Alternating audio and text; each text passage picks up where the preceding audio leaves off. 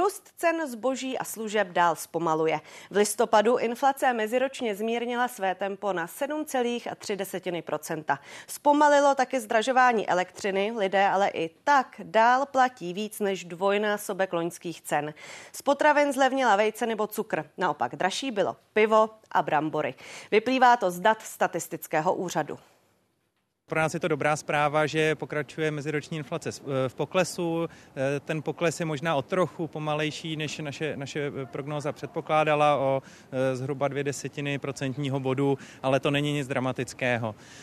To, ta současná čísla, stejně jako to listopadové, stejně jako to říjnové, jsou nadále ovlivněna úsporným tarifem z loňského roku, který tehdy nám inflaci snížil opticky o, o nějaké 3% body. Letos naopak dochází k protisměrnému pohybu. A vedle mě už teď sedí ministr kultury, ale také místo předseda ODS Martin Baxa. Hezký večer, pane ministře. Dobrý večer. No a taky místo předseda poslanecké sněmovny a první místo předseda hnutí Ano, Karel Havlíček. I vám hezký večer. Hezký večer a děkuji za pozvání. Pane ministře, já začnu u vás. Za listopad 7,3%. Je to pořád moc nebo je to důvod k optimismu? Tak já bych připomněl ještě jedno číslo. Za 10 měsíců letošního roku ta celková míra byla 1,3%. Prostě jsou to dobré zprávy především pro občany České republiky. Je to 7,3. Inflace se snižuje, připomeňme si, jaká čísla byla v loňském roce, eh, jaké jsme poslouchali eh, nejčernější scénáře ze strany opozice.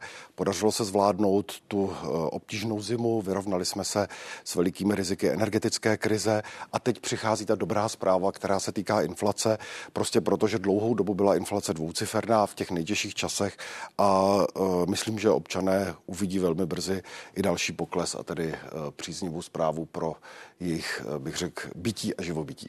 Pane místo předsedo, taky jste optimista? Eh, číslo 7,3% je katastrofa. Ale je třeba říct jednu věc, ono to ve skutečnosti nejsou 7,3%, protože se tam skutečně projevuje ten energetický úsporný tarif z minulého roku, takže je to pod 5%. Eh, Průšvih je někde úplně jinde.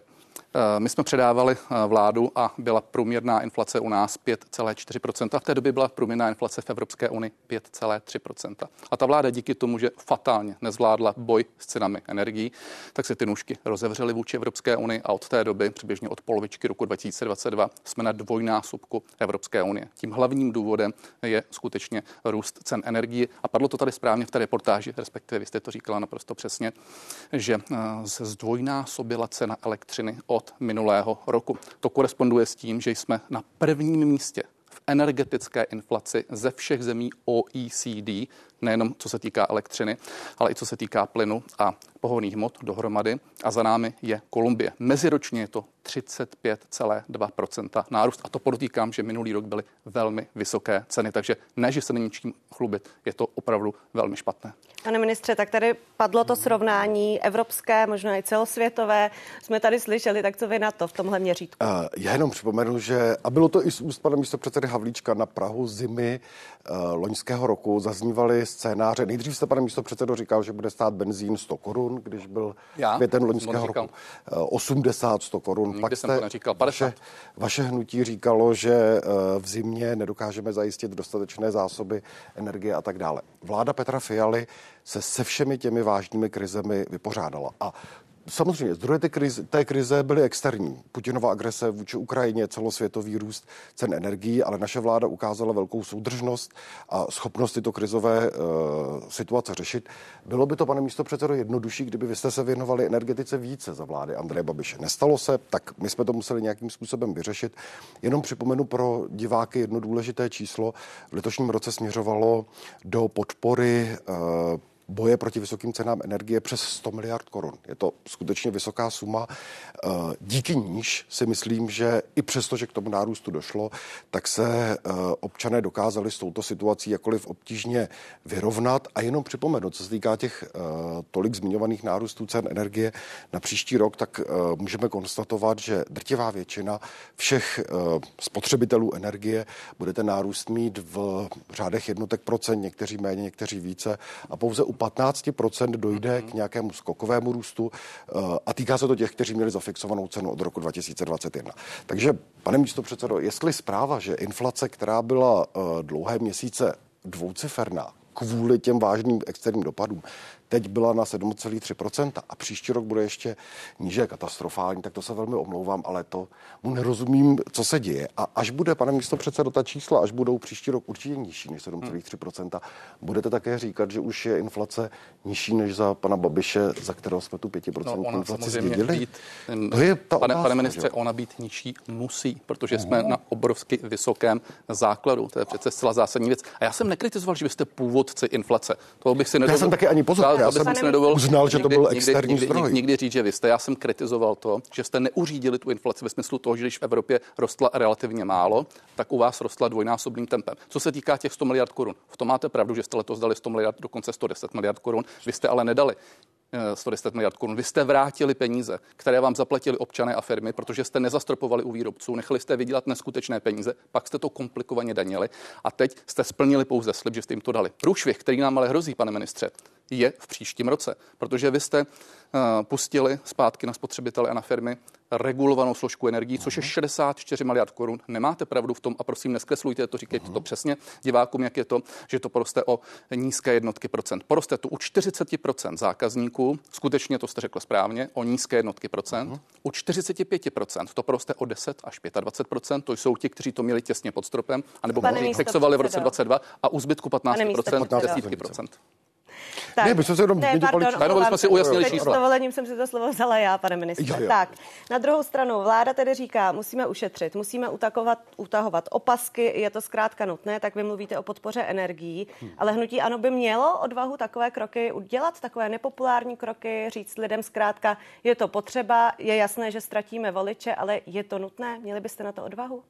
My bychom se nedostali do téhle, jestli to se ptáte mi, tak my bychom se nedostali do této, do této situace, protože bychom to zastropali u výrobců. To znamená, nenechali bychom ten státní rozpočet platit tyhle ty nehorázně vysoké částky, které musí logicky vybírat. Od koho je vybírá? No od těch energetických firm. Uvědomme si, že českou energetiku neřídí ministerstvo průmyslu a neřídí už ani pan premiér, který si to přetáhnul po panu Síkelovi k sobě. Řídí to dneska energetické společnosti, které si nenechali vzít ten biznis a pohlídali si jednu jedinou věc, že ze 30 miliard stoupl jejich zisk na 180 miliard, to jsou tři firmy. Ty se následně komplikovaně daní a vrací se to. Kdyby se tohleto zastropovalo u nich, tak by se nedostal do této situace. Stát by mohl ušetřit. Samozřejmě, že by něco zaplatil, protože něco už bylo prodáno z té elektřiny, to uznávám, ale zdaleka by to nebylo tolik jako dnes. A my jsme to navrhovali do zákona. Já jsem to navrhoval ve svém uh, poslanském návrhu a byl to zákon, který by řešil takzvaně věcně usměrňovanou cenu energie. Hmm. Nedostali bychom se do té situace a neměli bychom dneska inflaci na dvojnásobně vysoké úrovni, jako je v průměru Evropské unie. To je prostě realita a to jste tohle to promáchli, pane ministře? Já na to budu jenom krátce reagovat. Jenom připomenu tu situaci, když my jsme čelili, my jsme eh, na podzim loňského roku zvolili řešení s úsporným tarifem, který zafungoval. Následně jsme tedy přešli k této eh, velmi významné podpoře a to jsme, pane místo předsedo, udělali především proto, že jsme chtěli, aby ty drtivé dopady, a to jsem rád, že se shodujeme v tom, že se jednalo externí vliv, ať už ruská agrese vůči Ukrajině nebo všeobecný světový růst cen eh, energetických zdrojů, abychom dokázali občanům eh, kompenzovat. Zafungovalo to. To, co vy mluvíte o komplikovaném zdanění, prostě funguje. Ať už byly odvody výrobců nebo Winfoltex, je zhruba polovina. A pokud se bavíme o příštím roce, tak jenom si pojďme říct, že se ano, vracejí se poplatky z obnovitelných zdrojů z OZE, ale ve výších, které byly mnoho let zpátky. Tam nedochází k žádné dramatické situaci. Já nechci v žádném případě nijak snižovat to, že ty dopady cen energií jsou veliké a prostě není realistické a to platí ale nejenom u nás, to platí všude ve světě, se prostě nevrátí na ty ceny před několika lety. A vidíme také případy ze sousedního Německa, kdy se Německo pokusilo pokračovat vlastně v té dotační podpoře, v té pomoci, ale a prostě myslíte, že ústavní soud debaty tomu zabránil. aby ty ceny snížily, tak jak to vidíme u vašich vládních kolegů. Takhle Myslíte, podstatné, že, to že se, podstatné, že se ceny energie snižují. To je přece důležitá věc. Pozor, Pak se ceny energie ceny, snižují. Pozor, pane, pane, pane, pane ministře, znovu. Od příštího roku porostou pro někoho o jednotky procent, pro někoho o ne, ne, desítky procent. Ne, mluvím ceny o tom, za kolik se, mluvím ačkoliv, za kolik se elektřina prodává. Jo? Teď se nebavíme ač, o dopadech na spotřeby. No ne, ale nikoho nezajímá cena silové elektřiny, nikoho zajímá ta celková cena, která je. Že tento Pánové, pojďme tu debatu pod 100 euro za megawatt. Hodinu se No ale každého zajímá, kolik platí na faktuře. Pojďme tu debatu posunout, prosím. Pojďme se teď podívat k tomu, jak vás aktuálně hodnotí voliči. ODS zaznamenala za poslední půl rok podle volebních modelů agentury Kantar výrazný odliv voličů. Zatímco v květnu vyjídalo hlas 17 dotázaných, do září se propadla o 5 procentních bodů a v listopadu by volilo 12,5% respondentů. Ze 4% na pouhé dvě se propadla také KDU ČSL. Piráti se po mírném poklesu vrátili na 11,5%. Hnutí stan se pohybuje okolo 7% a TOP 09 posílila z květnových 3,5% na listopadových 5%. Strany sněmovní opozice posílily za poslední půl rok ve volebních modelech agentury Kantar celkem o 3% body. Zatímco hnutí ANO si polepšilo jen o 1% bod, SPD se posunulo z 8% na 10. Připojil se k nám Jindřich Šídlo, komentátor Seznam zpráv. I vám hezký večer. Hezký večer. Když se podíváme na to, co lidem vadí podle autorů toho průzkumu, tak na jedné straně je to konzolidace situace ve školství nebo ve zdravotnictví a na druhé straně vadí zase vysoký schodek. Jak to jde dohromady? Volič, co chce? On asi ví, co chce a poměřuje to podle své životní úrovně. Jo? Podle toho, co, co platí na svých účtech, co platí v obchodech a e, vzhledem tomu, že v tom veřejném e, prostoru se neustále ta slova, o kterých mluvíte, jako objevují. Já nevím, jestli by přesně dokázal volič vysvětlit, co to je konzolidace. Podle mě to je jako zločin vlády, způsob, jakým o tom mluví a jakým to nedokáže vysvětlit, co to vlastně znamená konzolidace a to, co to znamená pro ty voliče. Jo, není to první vláda, která to nedokáže, jenom upozorňuji. A e, ano, jako ty, ty, dvě, ty dvě věci jdou proti sobě ale za to někdo zodpovídá. Jo? Za, proto si volič tu vládu jak si vybírá jednou za čtyři roky, aby tomu dokázal dát nějaký řád, nějaké priority a něco pro to udělal. Takže eh, jako nelze vyřešit to, že přidáme doktorům, že přidáme učitelům a snížíme schodek. Bez toho, že bychom teda sáhli do daní, což kdybyste se pak zeptali voličů, jestli by byli vyšší, ochotni eh, platit vyšší třeba daň z příjmu fyzických osob, kterou tady pánové společně před třemi lety, t, t, ano, ano, významně snížili a udělali tím obrovskou díru v rozpočtu, tak vám také řekne, že ne. No a neměla by vláda vyměnit některé ministry, protože ta bývalá vláda je vyměňovala, když byla nějaká krize, nějaký problém. Pan Havlíček si to pamatuje určitě na to v živé paměti, skoro se nevyspal. Pan Havlíček nebyl tak. vyměněn. Pan Havlíček, pan Havlíček nebyl vyměněn. Pan Havlíček... Eh, ano, ale byl nástupcem vyměněného byl, byl nástupcem. ministra. Ano, eh, já nemám ambice radit předsedovi vlády, jestli mám nějaké ministry eh, jako vyměnit. Často se to dělá uprostřed volebního období, tak den reshuffle, nebo do, ne vždycky to úplně pomáhá. Já bych hnut, vládu hnutí, ano, Andreje Babiše tu druhou jako nedával jako úplný příklad, protože pět ministrů zdravotnictví během jednoho roku nesvědčí úplně ujasněné personální práci. Konec konců i to, že pan Havlíček musel vzít druhé ministerstvo, poté co se ukázalo, že pan minister Kremlík prostě není schopen eh, té práce, na kterou byl vybrán, taky nezna, jako neukazuje nějakou širokou, nějaký široký výběr ex expertů eh, hnutí ano, pokud Petr Fiala usoudí, a čekám, že něco takového udělá, eh, někdy možná jako, jako, jako reakci na výsledek evropských voleb, možná ještě před nimi, říká se Ledazos, tak eh, to bude jak si vzhledem k tomu, jak on zatím své ministry hájí, tak to spíš bude jako snaha té vládě dát nějakou novou image, než aby to prodával, jako že ti noví ministři budou pracovat lépe. A kde je tedy síla a kde jsou slabiny této vlády? To je nadlouho. Myslím, že síla té vlády je eh, za v zahraniční politice, byť je jasné, že prostě to, co jsme tady zažili, to zepětí po útoku na Ukrajinu, eh, pomalinku odeznívá. Nicméně ta vláda je v zahraniční politice jasná, srozumitelná a stojí na, podle mého názoru, správných pozicích. Eh, slabost je podle mě taková, že z té vlády bohužel nevyzařuje jako nic moc pozitivního. Nic, co by lidé, v tom mi trochu připomíná nečasovou vládu z před 10 nebo 13 let, že ona nevydává, jako, jako není důvod při pohledu na tu vládu, na, na způsob, jakým my s těmi lidmi mluví, si myslet, že někdy jako v nejbližší době se ta situace může přes optimistické prohlášení tady pana ministra Baxy, jo, mm. které, která vychází z čísel, já tomu rozumím. Mm. Tak ale ta vláda jako nepůsobí jako lídr. Jo, ta vláda nemá jasného lídra, podle mého názoru, ekonomického a působí tak jako lehce zmateně, nebo jak to říct, nejistě. Nejistě je to správné slovo. Pane ministře, působíte vy a vaši kolegové nejistě? Nevyzařuje z vás nic dobrého? Takhle, asi se samozřejmě logicky čeká, že já budu vládu hájit, ale jak tomu jako poctivě řeknu to, co, eh, jaký já mám vlastně jako dojem jako člen eh, toho vládního týmu. Podle mě naše vláda, samozřejmě děláme chyby a samozřejmě se některé věci nepodaří vysvětlit tak, jak bychom si sami přáli. Byť si třeba myslím, že u konsolidačního balíčku to, uh, myslím, jako trpělivě vysvětlujeme, ale jsou jako dvě důležité věci, v čem ta vláda je silná. Tou první je, že my vlastně se důsledně snažíme plnit to, s čím jsme volby vyhráli a s čím vláda byla postavena. A jsou to věci nepopulární. Pokud se řekne, že se bude dělat důchodová reforma, že se bude šetřit, že uh, říkáme, ano, prostě teď bude nějaká doba, která nebude příliš příznivá, tak samozřejmě to lidé ne úplně jako rádi slyší, ale my zatím bych řekl jako poměrně jako houževnatě a důsledně jdeme. A druhá věc, která nás podle mě, pane Šidlo, odlišuje od těch vlád předchozích, je vládní soudržnost. Ta je velmi důležitá. To je pravda. Protože já jsem sám zažil, už jsem byl v poslanecké sněmovně, tu druhou vládu uh, pana premiéra Babiše, kdy prostě úplně jako, neko, jako nezřízeně na sebe ty jednotlivé vládní složky útočily. My jsme v tomto ohledu opravdu jako soudržní a samozřejmě, že to někdy nese i uh, takové stopy, že má někdo pocit, že třeba nevysvětlujeme některé věci dostatečně rázně, ale ta soudržnost a Eh, vůle hájit to, s čím jsme byli zvoleni a prosazovat ty věci, je podle mě to, na čem stojí naše vláda úspěšně. A samozřejmě jsme v teďko období, které je obtížné, v půlce vlád se to, v té půlce volebního období se to děje, preference klesají, ale myslím, že to, co děláme teď, zakládá budoucí uh, vlastně jakoby naplnění toho, proč to děláme, konsolidaci veřejných financí, reformu důchodu a tak dále. A věřím tomu, že i občané České republiky to tak budou. Pane Havlíčku, eh, vy máte zkušenost s tím, co vláda může a co nemůže. Myslíte si, že v něčem jsou voliči třeba nespravedliví vůči vládě, že jí vyčítají něco, na co nemusí mít až takový vliv a co nemůže až tolik ovlivnit? Volič je vždycky spravedlivý, aby jsem si nikdy nedovolil eh, prostě kritizovat eh, toho, kam volič pošle tu či onu stranu. A z mého pohledu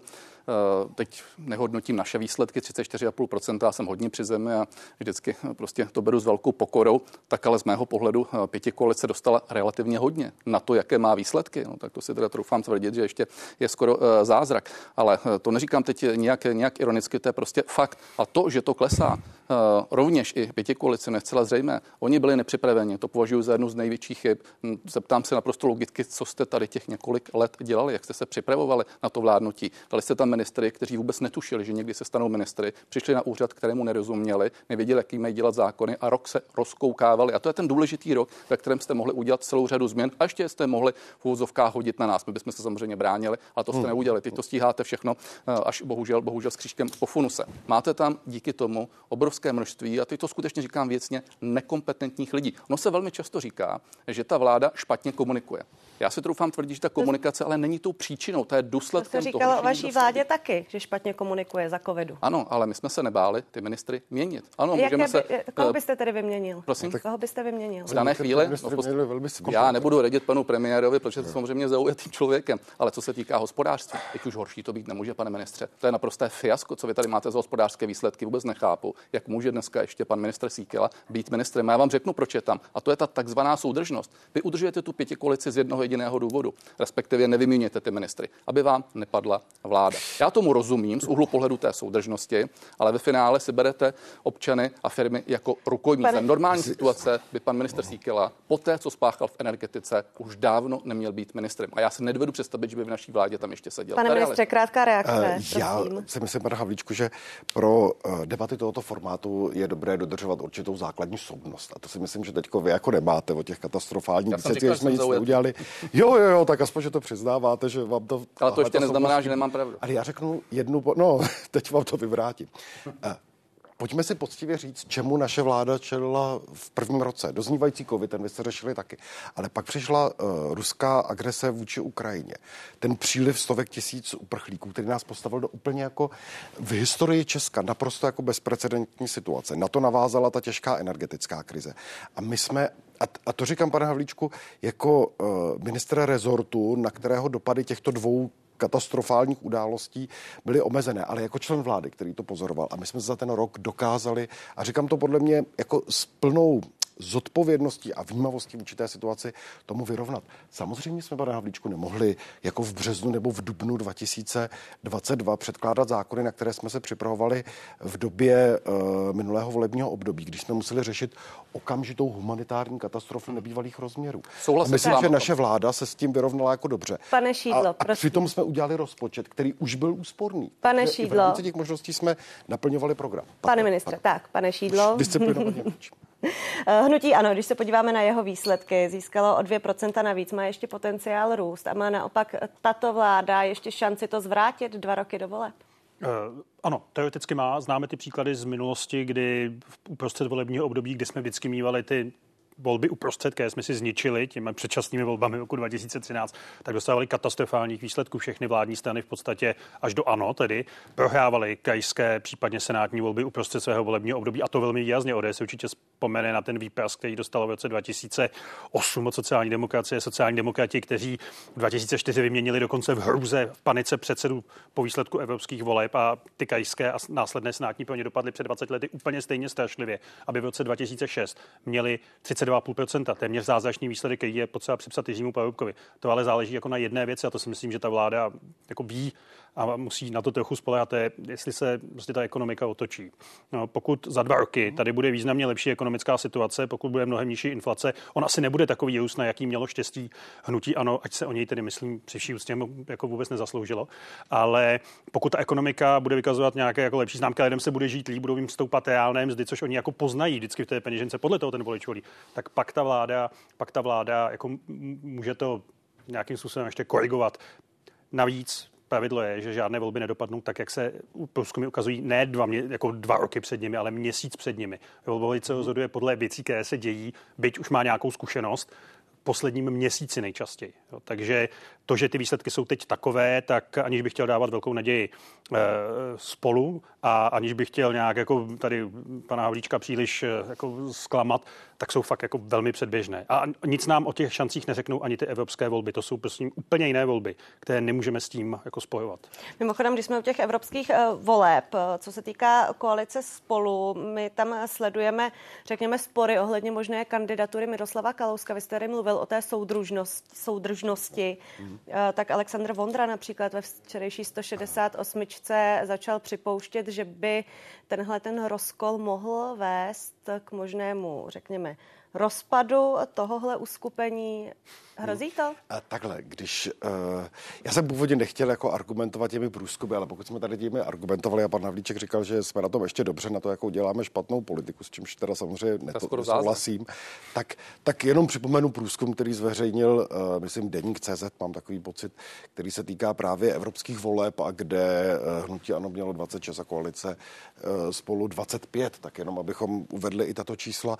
A já pevně věřím, že uh, t- takhle, to, že pro evropské volby vznikla kandidátka spolu, uh, já jsem to podporoval, uh, velice jsem to vítal, myslím, že je to správné důležité rozhodnutí, byl jasně definován programový klíč, máme tedy super lídra, jak používám ten termín Saša Vondru a teďko předpokládám, že si TOP 09 uh, rozhodne o tom, jaké bude pořadí jejich kandidátů a nic to nezmění na soudržnosti. Té kandidátky z toho důvodu, že ta kandidátka nevznikala na základě nějakých personálí, ale vznikala tak, že se nejdříve definovalo programové desatero. Na základě toho jsme si řekli, ano, má smysl kandidovat spolu, protože tato témata úplně konkrétní nás spojují a to vytvořilo tu kandidátku. Tak já myslím, že i naše kandidátka pod vedením Saši Vondry pro evropské volby, myšleno tedy naše jako koalice spolu, bude soudržná, úspěšná a bude nabízet realistický program. I kdyby šel do voleb pan Kalousek. E, říkám, že TOP 09 si bez pochyby vyřeší to, jakým způsobem bude nominovat na ta svá místa na kandidáce e, svoje zástupce a e, ta soudržnost koalice vycházející z toho programu myšleno koalice spolu pro evropské volby se bez pochyby potvrdí. Já vím, že je brzo, ale u o koalicích různých, teď mluvím zase o sněmovních volbách, se přemýšlí také ohledně hnutí ano, jak by to dopadlo, kdyby třeba ty výsledky byly podobné jako teď v tom průzkumu Kantaru. Šli by si do koalice s SPD? 어, Pro nás je naprosto přičasné eh, dělat s kýmkoliv koalice. My se soustředíme na nás, soustředíme se na náš program. A já mohu říct pouze jednu zásadní věc. Nedopustíme to, co nastalo v současné pěti koalici, což si jinak myslím, že je vlastně jejich největší problém to, že jich je pět, anebo třeba do těch eurovoleb, že jdou tři. To je Frankenstein. Troška konzervatismu, troška liberalismu, troška levice, troška pravice, eh, troška aktivismu, troška progresivismu. A eh, já už živě vidím na tom billboardu, jak tady bude stát pan Vondra a vedle pan Niedermayer a vedle pan Zdechovský. Ještě tam k tomu třeba můžeme dát pana Kalouska, to je přece groteska. To nemůžeme myslet vážně, jo, jo. že někdo je s tímhletím programem společným. Já rozumím těm osobnostem, každý je jiný, každý má nějaký svůj názor, ale dávat to dohromady, je to vaše rozhodnutí. Mě nepřísluší to hodnotit, ale to je uh, váš, uh, vaše, vaše rozhodnutí. Co se týká, ano, abych se vrátil uh, k meritu věci, my chceme zvítězit, chceme zvítězit zásadním způsobem tak, aby jsme sestavovali vládu, aby ta vláda byla v dikci hnutí ano a ten, kdo se přiblíží, anebo pokud možno bude akceptovat náš program, s ním můžeme diskutovat. Dopředu udělat jakékoliv svazky. Podívejte se, jak to dopadlo u eh, pěti koalice. Jediné, co se jim podařilo, a to uznávám, je, že postavili tu pěti koalici, ale postavili ji na principu strachu a na principu nenávisti. Nikoliv na principu společného. Pane Já bych vám jenom, pane Havlíčku, připomněl, že vy, jste, vy se teď označujete teda za stranu pravého středu konzervativní a vládli jste s komunisty, se sociálními demokraty, občas vám tam dodávali hlasy komerční nacionalisté z SPD. Já jsem zde říkal něco o pravicovém konzervatismu? Eh, to řík, no tak to jsem od vás slyšel několikrát, že teď je z vás konzervativní strana. Já to teda nestačím ne, ne, úplně sledovat, ale, jo, ale ano, je teď přece my jsme stranou, my jsme stranou pro lidi, my jsme stranou, která... To jsou strany všechny. To, je, je, je. to, no dobře, to jsou všechny, ale ne každý se ne, prostě já vám, já vám rozumím, co říkáte, jenom já myslím, že pan Havlíček vlastně chce říct jednu věc, která je důležitá a která je vždycky výhodná pro každého vítěze voleb. Jako když má těch potenciálních většin víc. Jo, několikrát ty strany tady byly, takže já myslím, že to je fakt jako předčasné uvažovat o tom, jestli, eh, jestli eh, to ano postaví se SPD, nebo jestli se bude snažit o nějakou jinou, řekněme, kultivovanější koalici z některou z vládních stran. Obojí je úplně normálně možné a to, že se před volbami uslyšíme, kdo s kým nepůjde do té koalice, to slyšíme po každé a pak jenom, pak jenom tedy jako koukáme, tak, nebo respektive pak, pak vidíme možný jiný výsledek, protože ta politika taková je a někdy si prostě vynucuje, a já si myslím, že si to může vynutit už za ty dva roky, koalici, která do té doby je všeobecně považována za nepravděpodobnou. To se prostě stát může, jo, ale, to... Eh, jenom mi prosím ještě, ještě jednu věc, jenom reagovat na, na, pana, na, pana, na pana ministra.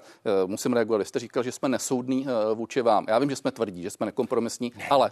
Ne, ne, ale... Jsem říkal, že vy sám, že vám chybí soudnost. Že mi chybí soudnost, ale prosím pěkně, já jsem nespochybňoval, že jste v náročné době. My jsme byli rovněž v náročné době, troufám se tvrdit v náročnější v době pandemie. A vzpomeňte si na vaší soudnost, když jste nám přišli 30 tisíc mrtvých. Nestyděli jste se to hodit na nás. Takže prosím pěkně, buďme rezervovaní v tom, kdo je či není soudný. My budeme důslední, budeme tvrdí, ale budeme hrát fér a budeme ukazovat na chyby jo. a budeme to stavět na faktu. Jenom teda podotknu, aby se jenom diváci udělali obraz, protože ne každý sleduje debaty. Tak když vy mluvíte o nějaké férovosti a soudnosti, tak připomenu nedávný výrok vašeho pana předsedy, který naši vládní koalici obvinil z toho, že si nepřejeme, aby lidé jedli.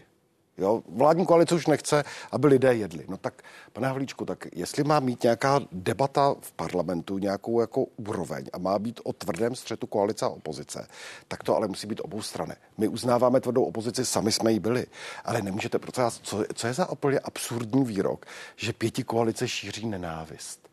Jako co tohle vlastně jako, jaký je obsah tohle? Možná, kdybyste, tohle jako, kdybyste možná nenazývali některý, některý naše voliče dezoláty a příznivci Varšavské smlouvy a ruskými šváby, no tak bychom možná tak, tohle... Já vám velmi děkuji za diskuzi. Byli tady Martin Baxa, ministr kultury a místo předseda ODS. Moc vám děkuji. Děkuji za pozvání, hezký večer přeji. Stejně tak přeju hezký večer místo předsedovi poslanecké sněmovny zahnutí Ano Karlu Havlíčkovi. Já moc krát děkuji a přeji, aby se vám dařilo v tomto pořadu. Vím, že jste zde dneska poprvé, tak snad se vám to neskazil. Já vám moc děkuji a děkuji také za účast komentátorovi seznam zpráv Jindřichu Šídlovi. Hezký večer. Děkuji, hezký večer.